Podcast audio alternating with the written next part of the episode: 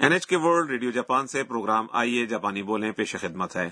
آج سے ہم اس پروگرام کا نیا سلسلہ شروع کر رہے ہیں۔ میں ہوں آپ کا میزبان محمد انور۔ اور سامعین میں ہوں میمونا شمیل۔ آئندہ ایک سال تک آپ اور ہم مل کر جاپانی زبان اور ثقافت کے بارے میں جانیں گے۔ سامعین ہمارے پروگرام کی مرکزی کردار آنا ہے۔ وہ تھائی لینڈ سے تعلق رکھنے والی بین الاقوامی طالبہ ہیں اور جاپانی کارٹون سیریز مانگا کی بہت بڑی مداح ہیں۔ آنا نے بینکاک کی ایک یونیورسٹی کے جاپانی زبان کے شعبے میں تعلیم حاصل کی ہے۔ وہاں پر انہوں نے جاپانی زبان میں عام گفتگو کرنا سیکھا ہے، لیکن وہ جاپان میں مزید تعلیم حاصل کرنا چاہتی ہیں۔ اس لیے وہ ٹوکیو کی ایک یونیورسٹی میں ایک سال کے لیے تعلیم حاصل کرنے کے لیے آئی ہیں۔ پہلے سبق میں آنا پہلی مرتبہ اپنی یونیورسٹی کی ٹیوٹر ساکورا سے ملتی ہیں۔ ٹیوٹر جاپانی طالب علم ہیں جو غیر ملکی طالب علموں کو ان کی تعلیم اور روزمرہ زندگی میں معاونت کرتے ہیں۔ سکورا جاپانی زبان کی استاد بننے کے لیے تعلیم حاصل کر رہی ہیں۔ تو آئیے اب ہم سبق نمبر ایک کا مکالمہ سنتے ہیں۔ آج کا کلیدی جملہ ہے۔ میرا نام انا ہے۔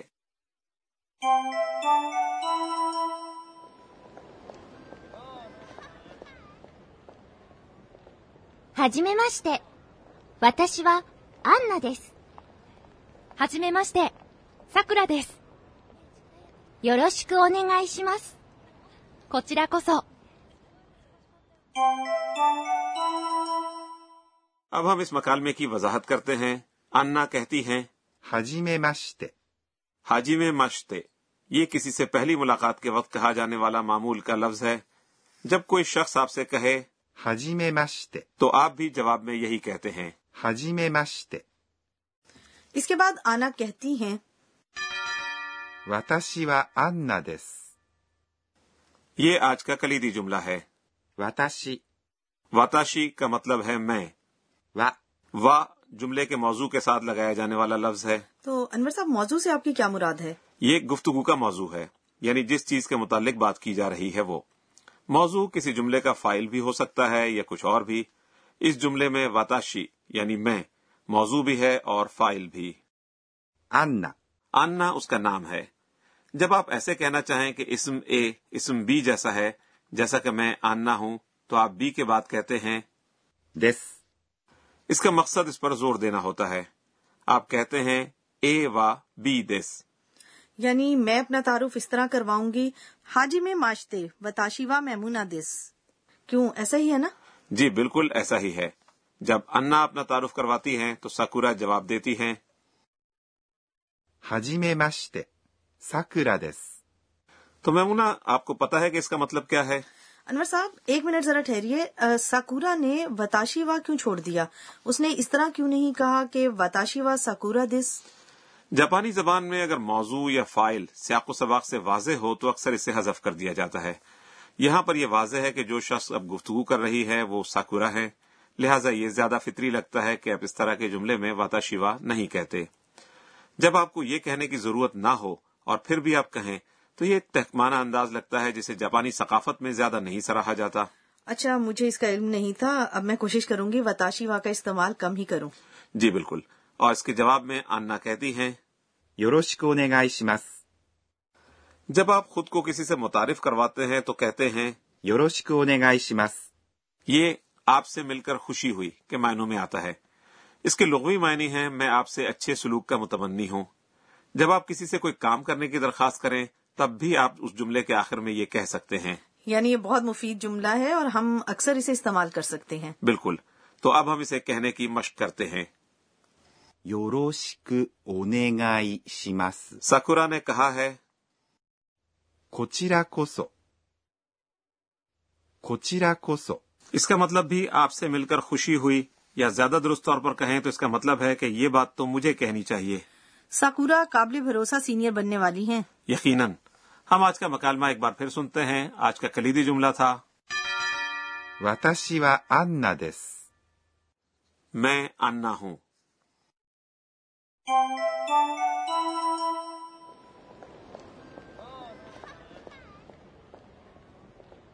ہاجی ماشتے۔ آنا میں ساکورا よろしくお願いします。こちらこそ。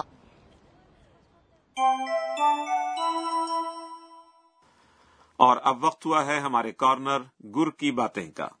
اس پروگرام کی سپروائزر پروفیسر اکانے توکناگا ہمیں آج کے اہم نکات کے بارے میں بتاتی ہیں۔ وہ بیس سال سے زائد عرصے سے جاپانی زبان پڑھا رہی ہیں۔ آج پروفیسر توکناگا ہمیں جاپانی زبان لکھنے کے بارے میں بتائیں گی۔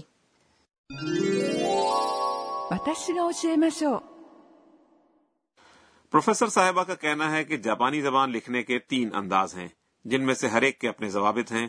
جب آپ لکھتے ہیں واتاشی وا انا دس یعنی میں انا ہوں، تو اس میں اسم میں یعنی واتاشی، کانجی میں لکھا جاتا ہے۔ وا اور دیس یا گرامر کی عکاسی کرنے والے دیگر اجزاء ہیرا گانا میں لکھے جاتے ہیں۔ ورب یعنی فعل، اور اس میں صفت کانجی اور ہیرا گانا میں مشترکہ طور پر لکھے جاتے ہیں۔ غیر ملکی نام اور مستار لیے گئے الفاظ یعنی ایسے الفاظ جو غیر ملکی زبانوں سے آئے ہیں جیسا کہ انا تو انہیں کتا کانا میں لکھا جاتا ہے۔ ہیرا گانا اور کتا کانا سوتی علامتیں ہیں جن میں سے ہر ایک سوتی جدول کی نمائندگی کرتا ہے۔ جاپانی زبان میں پانچ واول ہیں۔ آ ای اے او۔ اس کے علاوہ اس کے نو کانسنٹ یعنی حروف سامت ہیں۔ جاپانی زبان میں اکیلے واول اور کانسنٹ کا ایک سیٹ اور ایک واول، ایک سوتی جدول تشکیل دیتا ہے۔ ان کے علاوہ ایک سوت یہ بھی ہے۔ سامعین، آپ اس پروگرام کی درسی کتاب میں یا انٹرنیٹ پر اس پروگرام کے ہوم پیج پر لکھنے کے طریقے کے لیے دی گئی ٹیبل سے اپنا نام لکھنے کی کوشش کریں۔ سامعین، یہ تھا ہمارا کارنر گر کی باتیں۔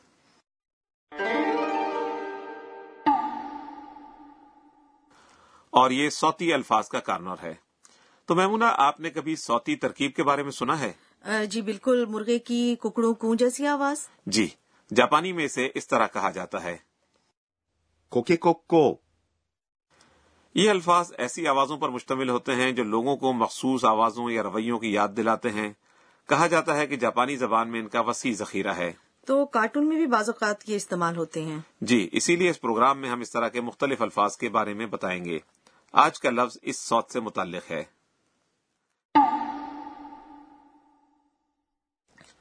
میمونہ کیا آپ کو اندازہ ہے کہ یہ جاپانی سوتی لفظ کس آواز کو ظاہر کرتا ہے؟ انور صاحب یہ آواز ایسی لگتی ہے جیسے کوئی شخص ڈھول بجا رہا ہو۔ جی یہ ایک جاپانی آلائے موسیقی گلے میں ڈال کر بجائے جانے والے چھوٹے ڈھول کی آواز کو ظاہر کرتا ہے۔ پوم۔ یہ تو بہت ہی اچھا ہے۔ پوم۔ اس سوت کو کئی طرح سے استعمال کیا جاتا ہے۔ جب گلے میں ڈالا ہوا ڈھول بجایا جائے تو سوت ہے پون۔ اس کے علاوہ پاپ کارن پھٹنے کی آواز بھی پون ہے۔ یہ تو بہت دلچسپ ہے اور ہمیں بہت سے اور الفاظ سیکھ کر ان کو استعمال کرنا چاہیے۔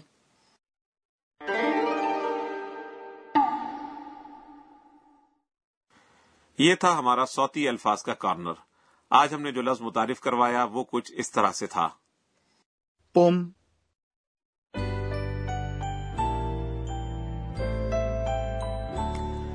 اختتام سے پہلے انا آج کے ایونٹس پر نظر ڈالتی ہیں اور ٹویٹ کرتی ہیں۔ تو ہمارا کارنر ہے انا کے ٹویٹ۔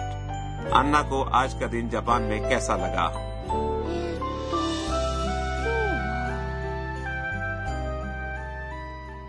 آج جب لوگوں سے ملاقات ہوئی تو ان سب نے جھک کر تعظیم دی۔ انہوں نے بہت کم ہاتھ ملایا۔ یہ بالکل تھائی لینڈ جیسا ہے۔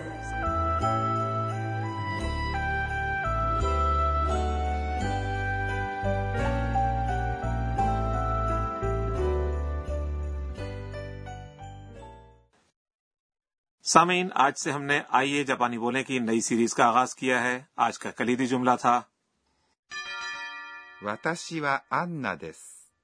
میں آنا ہوں۔